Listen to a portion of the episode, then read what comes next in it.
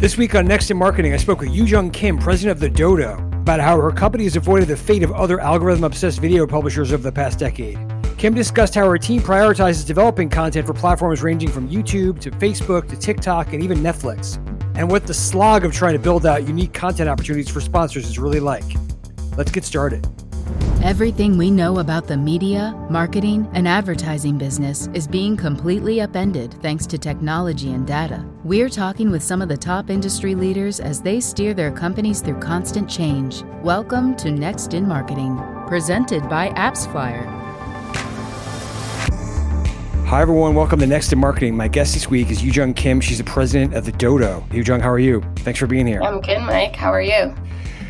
I'm all right. Uh, I'm pumped to talk to you um, because I think you're you are you are a very you're, you're, part of a very interesting company that kind of is in the, is in the center of all things video, social content, but but like multimedia, and uh, you've kind of lived this this this internet content journey, creator economy thing that we that we didn't maybe maybe we didn't ever not everyone saw coming for a long time. So excited to get into it. Um, I, want to start with you. So you've been running the dodo for about six years. I, want tell me, correct me if I'm wrong. In, in history, I feel like this was a brand that was primarily living on Facebook and pop living and dying at that time. Tell me if I'm wrong about like with the trying to get in people's news feeds when when you, Facebook was really pushing the eight billion views a day autoplay video thing. Is it, do I have do I have my facts straight on the on the kind of the, the beginnings of the of the property? You do. Um, so I'm closing in on seven years, actually. Wow, okay. um, you know, which in dog years is about 45 years, which right. which feels about Probably right. feels like it, yeah. um, but you're correct, Mike. The Dodo was built on social media, and I, I really think it's thrived on social media throughout because it's so conducive to the kinds of stories we tell. It's stories that are authentic and relatable that move people to share for the sake of spreading joy, which you know we like to think of as as the best of social media, really. Right. Um, and so over the years, we've really been able to build pretty massive audiences on Facebook to start, but then Instagram, YouTube, Snap, Twitter, and TikTok. Wow, so that's a lot. I was going to say you you are. Um, I, I've my kids know the dodo because you've popped up in kids' books in their lives um, you've been on television. Can you I, I, can you run through all the places you have the brand lives or has lived over the past five or six years? Yeah, absolutely. And um, as part of that, I'll you know uh, take you through our thought process for why sure. we thought we could be on these places at a high level. So, a few years ago, we realized that a strong story with a compelling protagonist, a compelling and dramatic narrative arc is really a story that can live across multiple formats. So it all started there with that realization. And we started producing longer programming, up to an hour long, made for linear television. And um, as, as you noted, we also turned some of our most successful social videos and franchises into children's books of all reading levels. Uh, and that was done in partnership with Scholastic. And then we've also been taking, you know, what I would call a very opportunistic approach to scaling our brand beyond content to products. And I say opportunistic because the reactive approach would have us, you know, slapping our logo onto any product that wants to be associated with the dodo. What we aim to do and are in the process of doing now is to collaborate with retailers and service providers and manufacturers from the product development and design phase onward. Um, you know, so f- from the very beginning um, stages to, to, to, put that uniquely Dodo spin on things, whether it's pet care products or children's toys. So lots more to come there. Um, but that, that's generally how we've been thinking about both the online and offline world. Right. So, all right, you've, you've thrown a lot, man, and a lot at us, and I want to get into a bunch of these topics. But I, I think I probably should back up a little bit because I don't. I, I think I'm not maybe maybe we we might want to define what the dodo is because I think some people might think of you as oh that's the those guys show me cute video, cute videos in my social feed. But you talked about you you referenced story arcs and characters and you're not you are not just because I think some people associate social video brands with like sort of a fleeting engagement or something that's just about like showing something that that catches you and that but there's not right. like a something attached to it can you let, us talk more let's get into like what your content is and how, what where maybe how it's evolved Yeah, absolutely. So uh, you're right. It's it's not. Um, I mean, I often cringe when people try to define the dodo um, because you know some people get it um, exactly right, and and others, um, you know, kind of reduce it to um, any other type of animal content you might see on the internet. And, you know, how, how we really see ourselves is um, as content creators who are obsessed with creating delightful, emotional, um, joy filled content that makes people feel connected to animals mm-hmm. and inspired to do right by them. So, in that sense, we're very much a mission driven company. And, um, you know, I, I, I, do think the entertainment piece is important, though, because at a time when positivity and, and hope are unfortunately more and more scarce, you know, the, the dodo promises a happy ending and entertainment that's family friendly and, and very conducive to co viewing. So that uh, is what we do at the highest level. Right. Um, because, you know, it, it, it's interesting to think about this. Um, there is sort of a there's been a, a backlash of late. You know, well, there, well, there was definitely a you know there was definitely a shakeout among companies that really like primarily started on Facebook and built up big numbers, but maybe not you know real audience connections from you know and yeah. and sort of maybe work to the algorithm or you know like they're almost like skip the part about building a media brand and just learned how to to hack yeah. the hack the feed. And you guys never you guys didn't really get sucked into that when it when it from you know like people might have thought that would happen or or, or, or didn't give you enough credit for being being more than just trying to do that yeah I'd, I'd, like to think that. And you know at the dodo we've we've always seen words like algorithm and pivot you know as, as yeah. dirty words. They're not uh, words we um, live and die by by a long shot. So you know we we've what that means is we, we've never subscribed to the idea of growth hacking or beating the algorithm even in the days when it was cool to do so, you know, mm-hmm. I would say five or seven years ago, um, our, our North Star has always been to create content that audiences actually want to consume and content that's consistent with their mission. And having that very clear understanding of who we are as a brand at all times has in turn given us clarity of thought when it comes to how or whether we respond to algorithm changes. Um, and you know, th- this doesn't mean we ignore what platforms prioritize via their algorithm. Sure, we actually pay very close attention to it. And you know, and if you look at the timeline of algorithm changes, they've largely revolved around changes to which format the platform prioritizes. So, you know, went from 30 seconds to 90 seconds yep. to three minutes to coming around full circle where very short content is is the cool new kid on the block again, thanks to TikTok. Right. Um, Although they're even we'll, evolving.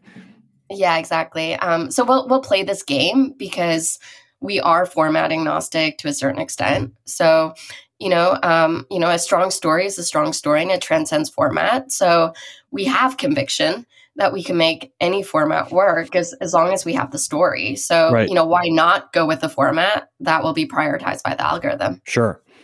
I know I keep going backwards in our, our narrative flow here, but I, am wondering if you could talk about like when when this started. When you, when, you know, there's there there's the we're getting into like how, what kind of content you produced and what kind of how you how you figured out what worked on on which with which platform. But what about the idea that there was enough, there was a big audience for this, or there and and, and the business? Because I think sure people have always loved animals animal content but that's not hasn't been treated as a category a lot in like yeah. in the media world and i'm sure there were a lot of skeptics as whether that was um, that was a, that was a, a there was going to be a consistent audience there and something that you could turn into a business with maybe not not necessarily a natural endemic advertising category, or I don't know. What, what, what, what were the early discussions like in trying to trying to, to right. discuss I mean, this yes, as a real business? Every every step of the yeah. way, and I don't think we've quite shaken off all of them yet. Um, but uh, going back to the beginning, the Dodo was founded by Izzie Lerer, who has a, a PhD in animal philosophy, and in addition to being you know the the biggest animal lover I know, mm-hmm. so Izzy you know noticed a gap in the way animals were being represented on the internet. And, you know, it was all mostly those, um, you know, vapid lolcat videos that, that we love to hate or hate yep. to love, um, yep. or, or, viral clips that, you know, live and die on a social feed, the, the ones you were referencing earlier. Or, you know, these videos were relegated to a lifestyle vertical, um, you know, on some general interest website. Um, so the opportunity that Izzie really saw was to go beyond viral hits um, and, and, to tell actual stories about animals with a beginning, middle, and end in the same way we tell stories about humans. So, you know, that, I, I, mean, the way we tell stories about humans is, is obviously very sophisticated, but the way people were telling stories about animals was, you know, very, very crude and one dimensional. Right. So we, we really sought to overturn that. And, you know, I, I came in a few months later as the first, you know, business person, so to speak. And Izzie and I knew that all the trends were pointing toward the dodo becoming a huge audience and business opportunity.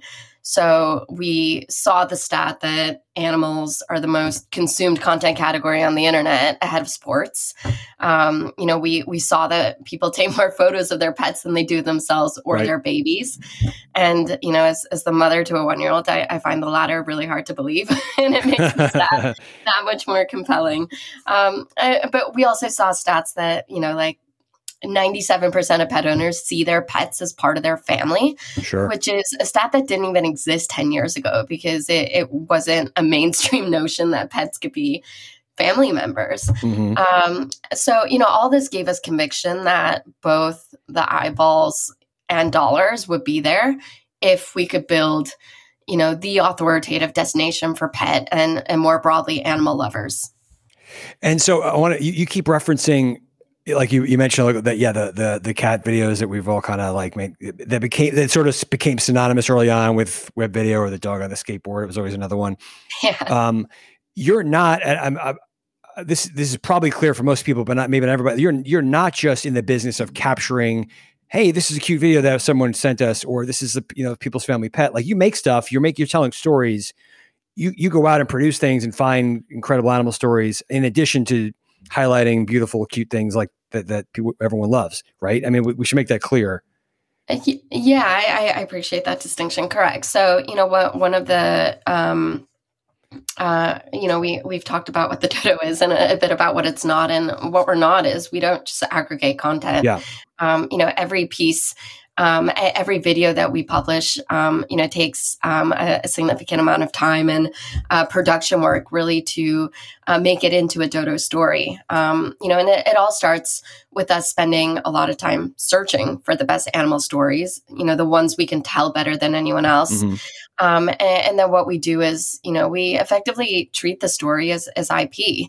And, you know, a, a lot of times, um, this starts with one of our producers finding just that 15 second clip on Instagram. You know, it could be of sure. a, a, miniature horse who's walking for the first time uh, on his prosthetic leg. And then we go down the rabbit hole to see if there's a backstory. Um, you know, is um, who's the animal? Who's his human? Uh, where does he live? What makes him tick? Um, you know, what what are his quirks? What makes him different from other miniature horses with a prosthetic leg? Because there are actually many of them out there. And you know, if there's something there, we normally start by producing, you know, say a, a five minute video featuring this horse. And if that resonates with our audience, we may produce an entire series with the same horse. Um, and then, you know, beyond that, we'll perhaps turn the horse's story into a book as we've done with scholastic and pumpkin and and you know uh, who knows down the road potentially a plush toy where the story is bundled into the packaging. So um, yes we um, it all starts on social and a lot of times um, you know it all starts uh, by us scouring the the interwebs to, to find that nugget. Mm-hmm. Um, but then the path from there is a, a very long one. Right.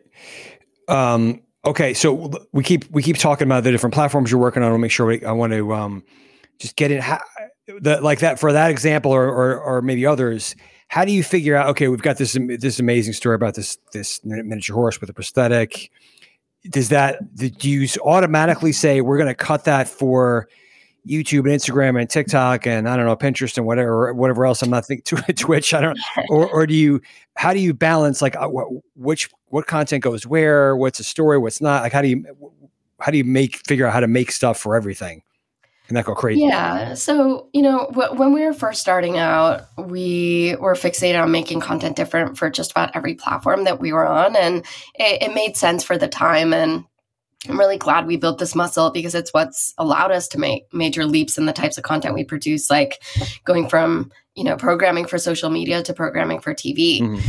Um, but you know, I, I think the interesting shift that happened a few years ago across the social landscape was that all the platforms started to copy each other. Totally. and yeah. you know, all the features. Reels sets, is very much like TikTok, for example. Exactly. Everything started to converge, which honestly, um, you know, was a big bone thrown at, at, publishers, and, and that rarely happens. so we'll take what we can no get. No pun intended. Um, yeah, so it, it meant that we could streamline our workflows and again just laser focus on getting that good story yeah. knowing that uh, we could tell it in a very similar way across platforms. That's interesting because there, there was a, a, an, a long, an often repeated uh, truism i guess that you yeah, well you have to make stuff for each platform. Specifically they're so unique but you're right there's been such a blending that that, that probably helps companies scale and prioritize a lot a lot better than they would have in the past that's exactly right. And, you know, even within each platform, if you look at Instagram, they now, you know, you can consume longer content, longer yep. videos, you know, up to 10 minutes long. But, but, you know, then there are reels, there are IG stories, there are so many features within each platform as well that it's actually become more about programming, um, you know, uh, differently within the platform as opposed to across platforms. Interesting.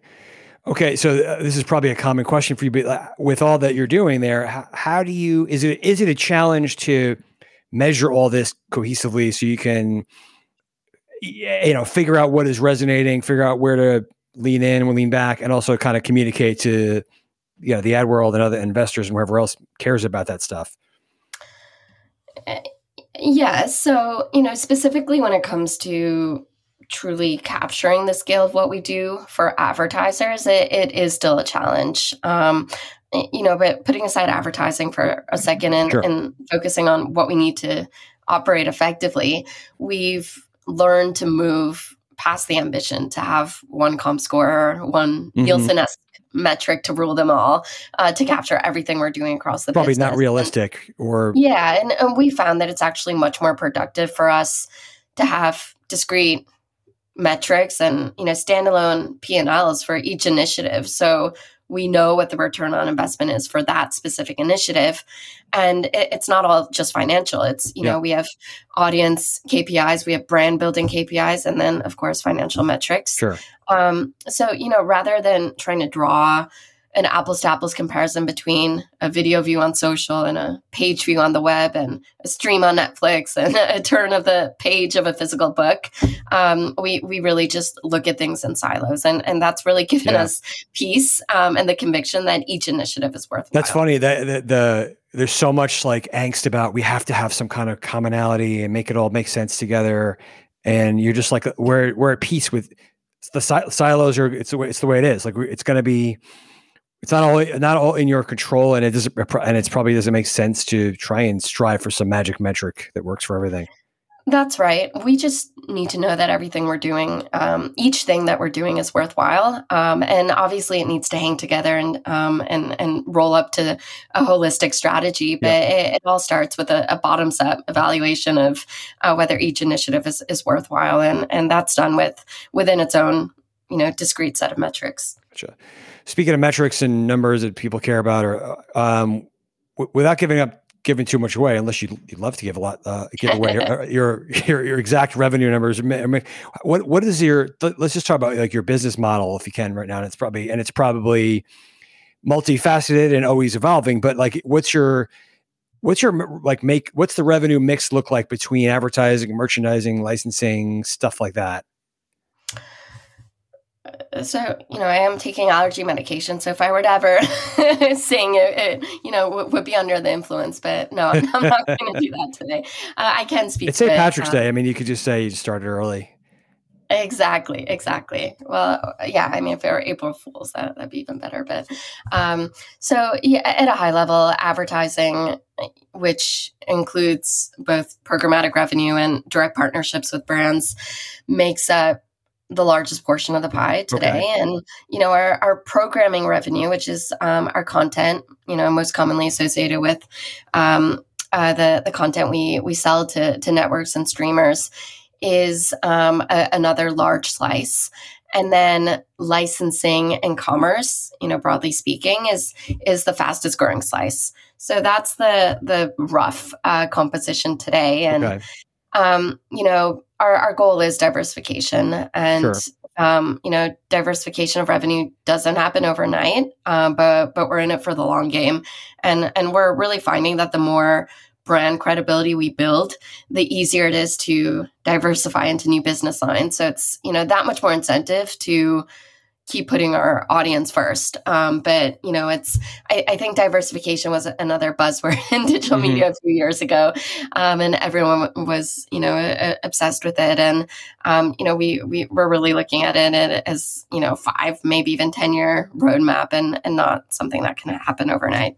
Yeah, and I'm gonna and I'm gonna guess that that's gonna vary by platform pretty dramatically. Where like a you tell me, but a Facebook or or YouTube, I'm assuming are f- much further ahead at just being viable places to to to make money for a media company. Where TikTok is probably in a different place. Absolutely, um, you you can't even put them in the same bucket. Um, you know, it's it's like saying uh, comparing linear and digital revenue, right? Um, you know, a- advertising revenue. It's it's um, you know very very different life stages, and we take that into, into account when we think about uh, the resources that you know we we invest, whether it's community management or other bespoke initiatives that we do with a specific platform. Right. Okay. Um, so talk talk to me about how you work with brands. You said you know a, a fair amount of your revenue it sounds like that is not from direct sales with with clients, but but there you do you do work with them on branded content deals. Is that is that a big part of your your business? And is that is that something you can only do a handful of deals a year? Do you do a lot of? is there is there a scale challenge there? Like what's that? What's that business like?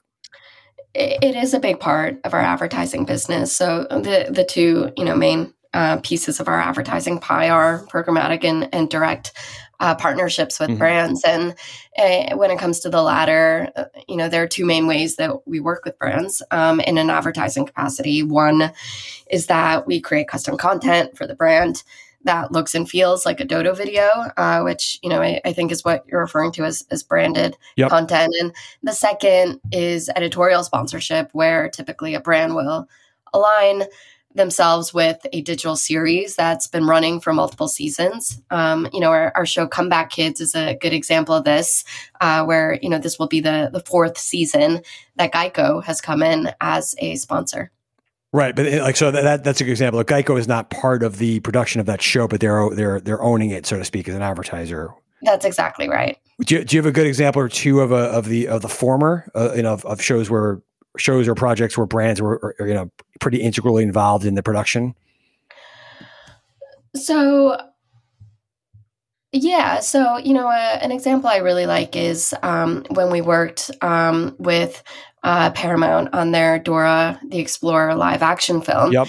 And um, you know the the branded content piece of that was to um, for us to create Dodo videos featuring you know the the stars the the actors and actresses in that movie with their pets and you know it was at once endemic and and custom and and branded but also you know uh, obviously um, very much in line with the type of video we would produce for dodo yep. kids in particular so that that's where the yeah the something video, your audience is going to love any regardless Exactly. I mean, uh, hopefully they'll they'll you know love the story in its own right, but the fact that it's you know it features the the stars from um, this live action film makes it that much better. So uh, custom videos like those are are really a win win. Uh, we love making them, and and you know our partners are are usually pretty happy with them as well. Okay, totally different end of the spectrum in advertising has all the all that we keep talking about all the different changes in uh, pr- the, the targeting rules with cookies and Apple IDs and privacy and regulation. How much of that has that matter to you guys at all? Like, is that is that a big part of your business? Brands trying to bring their own data and target specific customers? Is that not really your something that's that's keeping you up at night? I, it definitely keeps us up at night, um, and you know the uh, all the changes um, haven't really trickled down to us yet but it's certainly something we're staying close to. Mm-hmm. You know, if Facebook takes a $10 billion hit, uh, as they said they will, as a result of Apple's changes, uh, you know, some of that will inevitably trick, trickle down sure. to publishers. Um, yeah, if you live in that ecosystem, sure. you're going to be watching that. Exactly. Uh, we're, we're just not sure of the magnitude yet. Um, so all the more reason to diversify, diversify, diversify. Yeah. right. So you're never beholden to any one thing. That's I think it's probably every every business, every media business would say the same thing if you can. Exactly. Um, can we uh, let's talk about what you've done you, you've you've mentioned television. You've done projects with Animal Planet. Um, I'm, I'm, sure there's lots of lots of interest from other players. There's so many new new contenders in streaming. Um, can you can you catch us up on like what's going on with the Dodo and TV? And then I'd, I'd love to specifically get into like if there's something unique you're doing in the exploding connected television space. Sure, we've produced shows, um, yes, for Animal Planet, uh, in addition to Disney, Netflix, uh, Hulu, and and others, with more on the way later this year. And you know, I, will say TV allows us to do two things that we can't do on digital media. One is obvious; it's to tell longer stories. You know, up, up to an hour long, which uh, we can never get away with on social. Attention spans are simply too short on social, and you know the the really special animal stories usually come with backstories um, about the animal's journey sure. um, and his relationships. Um, and the more time you spend with the animal, the more you invested, uh, the more invested you become. So we we tend to save you know all these stories for for linear. And you know, I'd, I'd say the the second thing that TV allows us to do is it's it's really an effective funnel for drawing in new audiences that we can't access as easily on social media, mm-hmm. uh, namely families and, and kids so you know in, in terms of what our strategy is um, and i say linear but you know obviously that's that's just um, i don't know what that means anymore. It's, yeah right. yeah we, we treat you know networks and um, you know streamers as one and the same but you know our, our strategy there is is to partner with um, the top um, you know players in the space to uh, to bring to life big dodo stories um, you know geared toward family co-viewing. Um, and you know the the dodo itself isn't set up to be a studio and it's unlikely we'll ever get into the business of, of churning out shows at a rapid rate. But if we can release several brand defining audience building programs each year that we can be really proud of that's a win in our book. And and you know that's our our strategy broadly right. speaking. Okay so that's so that's interesting. You're you're more in the business of let's partner with a hulu let's partner with a netflix let's get on somebody on linear with with a big project rather than everyone so many companies are racing well we have to have our own connected tv app and produce a million things a year and right. control that experience. That's not really where you're headed or need to head it's not, and I wouldn't rule it out. It's it's hard to rule anything mm-hmm. out in this business, sure. but it's it's a slog. I think anyone who's tried to launch an OTT app can say that. I think anyone who's tried to launch a mobile app in the last however many years can say that. So, yeah. um, you know, we w- if we were to um, go all in on that, we we you know it'll, it'll be on the back of uh, research and conviction that that we can actually make a dent in the space. But for now, we haven't seen enough evidence to point us in that yeah. direction. It, it, it's crowded. It's you're amongst big spenders. You're trying to get on somebody's yes. home screen, which is very similar to mobile, like you said. It's it's it's a, a slog is a good is a good word description. Yes, and uh, the UI on many of these connected TV platforms just hasn't caught up yet. So, you know, we're we're really swimming upstream. Even if we build the best possible, you know, TT app, um, the discoverability features very true. is still lagging. Where that was, you know, like discoverability and social was very different and, and more in, exactly, exactly surface things. That's super interesting. Um, okay, can you can you talk a little bit about? You mentioned early on commerce, a very hot topic right now. The the, the convergence of commerce and media and advertising. Um, I, I could have seen, you know, for, I'm sure you got interest early on to get like like you said, let's get let's can we throw your name on our product? Uh, we, we are making dog we're making pet stuff. Right. Can you um or the you know there's the other end you, you probably were it was you, you, were probably getting courted by people hey let's make a whole bunch of original products that in your line in your in your name or versus a partnership in the middle like what where what was the commerce journey like for you in the decision making process well, I'll start by saying so much of it is nascent, and there are two major projects we're working on that I can't talk about quite yet. So, this question um, feels like a bit a bit of a tease because I, I am dying to talk about them. But um, you know, uh, uh, you hit the nail on the head in in terms of us, you know, um, trying to figure out where on the spectrum we want to play. And you know, one example I'll I'll cite isn't really um, you know a product per se, but you know, it, it very much lies outside our bread and butter of content, and that is the pet insurance partnership that we entered into, um, you know, a, about a year and a half ago, where, um, you know, we looked across the pet industry and tried to identify the gaps, um, you know, when it came to products and services. And we saw that pet insurance had um, a, an insanely low penetration rate among pet parents in the US. It's, it's at 2%.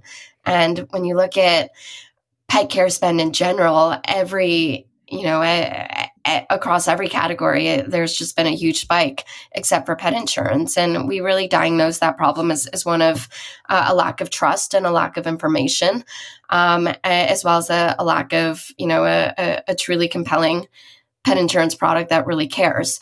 Um, so that was really the entry point for us knowing that we had a right to play in that space because uh, we could disseminate reliable information. We do bring that trust um, among pet parents uh, that what we're recommending, you know, comes from the heart and from a place of knowing what's best for the pet.